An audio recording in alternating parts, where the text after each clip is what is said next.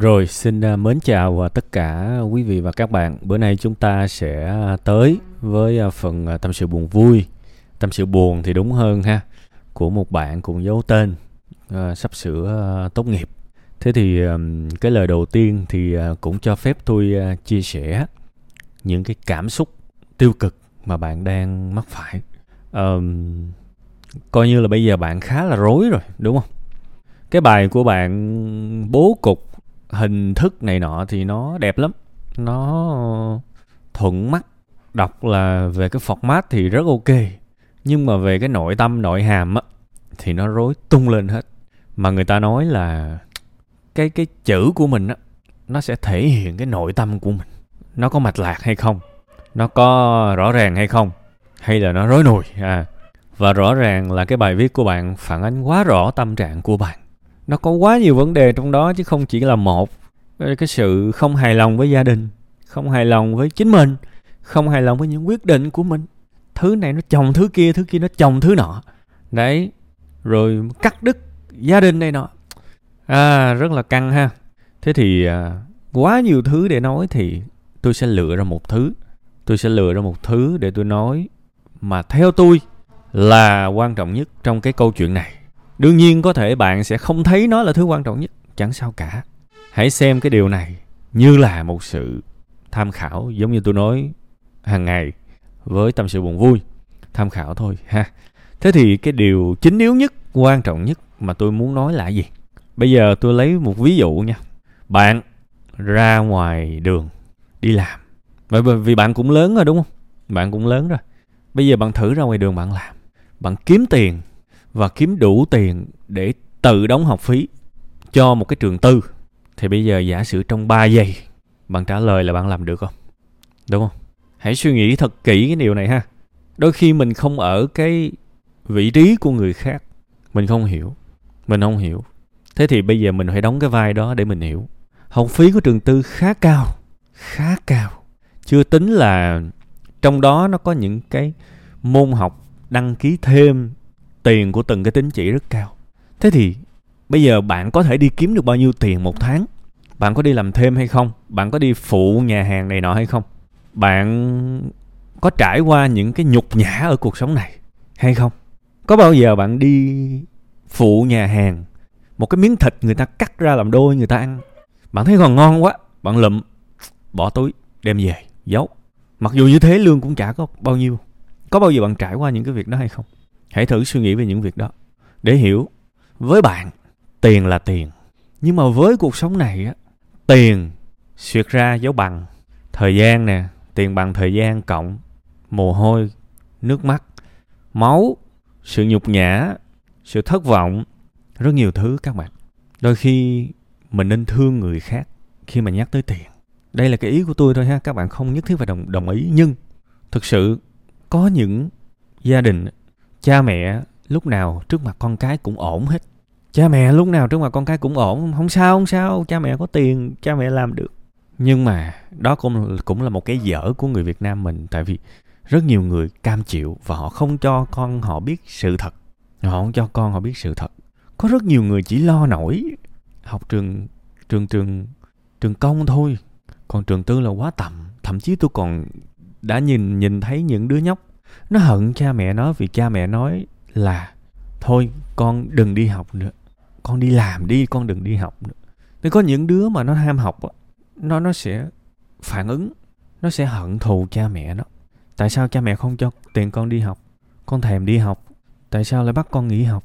À, nó không biết là thực sự là đối với đầu óc của cha mẹ nó kiếm ra đồng tiền rất khó kiếm ra đồng tiền rất khó.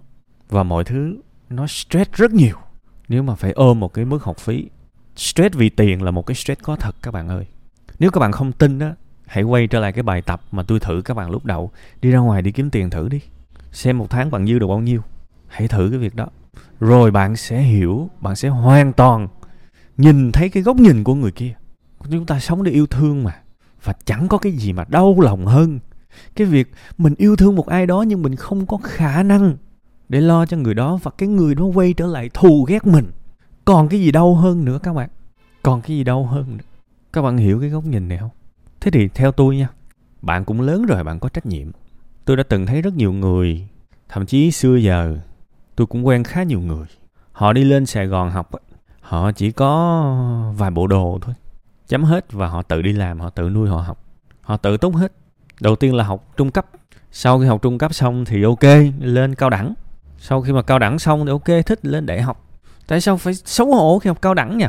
Như thể là làm như tốt nghiệp đại học ra là giàu vậy. Làm như tốt nghiệp đại học ra là thành công vậy. Thành công hay không ở bạn chứ không phải ở cái trường bạn học. Không tin bây giờ bạn đi vô mấy cái chỗ mà phụ việc này nọ đi, bạn hỏi trình độ của người ta nhiều khi nghe ló mắt chẳng có gì đảm bảo họ thành công cả. Nhiều khi cũng phải liệu cơm gấp mắm các bạn. Mình cứ đòi hỏi, đôi khi vì cuộc sống của mình nó mình đòi hỏi cao quá những người xung quanh họ stress lắm. Tại vì kiếm tiền khó vô cùng. Kiếm tiền khó vô cùng. Học học cao đẳng có gì đâu mà nhục. Vẫn học ok mà. Nó dễ hơn, nó ít áp lực hơn nữa thì thích sau này học lên cao. Tại sao phải đúng cái trường đó mới vui? Mà thực ra đúng cái trường nó có vui hay không? Đôi khi chúng ta thổi phòng lên đó rớt đại học chả sao cả. Đừng có làm quá cuộc đời lên các bạn. Tôi hiểu là ở tuổi của các bạn, cái gì nó cũng dễ bị over. Nhưng mình cũng phải kìm cái chân mình lại rớt đại học thì thôi. Một, là năm sau thi lại. Hay là học cao đẳng sau này lên đại học. Mình cũng phải biết hoàn cảnh của mình chứ. Vậy tội nghiệp ba má bạn qua. Đôi khi cuộc sống này mình không thay đổi được số phận thì mình có cái gì mình bố cái đó. Có cái gì mình bố cái đó chứ mình đâu có đòi hỏi mọi thứ nó tuyệt vời được. Cũng đừng thổi lên gục ngã đau đớn gì đó. Vì thất bại này nó chưa chưa đâu các bạn ơi. Các bạn chưa tới mức mà ăn một cái miếng thịt, một cái miếng chả mà còn cái dấu răng ở trên đó các bạn chưa tới mức đó đâu. Hiểu không? Nên chưa chưa gọi là cái gì hết. Nếu mà có thể cho bạn một lời khuyên từ một cái người nhiều nhiều nhiều nhiều trải nghiệm hơn bạn và khẳng định là khổ hơn bạn rất nhiều là tôi, thì tôi chỉ muốn nói là như thế này. Một là hãy biết ơn những người cho mình. Ít nhất là một cái điều kiện tối thiểu, hãy biết ơn những người đó. Cách để dễ thấy nhất sự biết ơn là hàng ngày vô đây đọc tâm sự buồn vui để biết rất nhiều gia đình không được như bạn đọc để thấy người ta khổ như thế nào và so sánh với mình để biết có hằng hà sa số những người chỉ mơ được như mình thôi. Nên cái đó là cái đầu tiên. Cái thứ hai, nội lực là của mình. Người khác lo cho mình chỉ được tới đó thôi. 5 điểm thôi, người khác lo cho mình chỉ được 5 điểm thôi. Nếu mình muốn 10 điểm, mình phải tự đắp 5 phần còn lại. À mình phải tự đắp 5 phần còn lại. Hoặc là học thiệt giỏi đi. Hoặc là ủ mua thi lại năm sau tôi đã từng quen những người mà học đại học chẳng đóng một cắt nào tiền học phí cả, tại vì tụi nó được học bổng quanh năm. Tụi nó phải gọi là trùm học bổng. À giỏi thiệt, giỏi đi. Nhận trách nhiệm về bản thân mình. Đừng trách ai nữa. Nhận trách nhiệm về bản thân mình. Tôi do tôi do tôi do tôi. Tôi muốn thì tôi thực hiện. Bạn lớn rồi. Bạn phải nhận ra chuyện đó.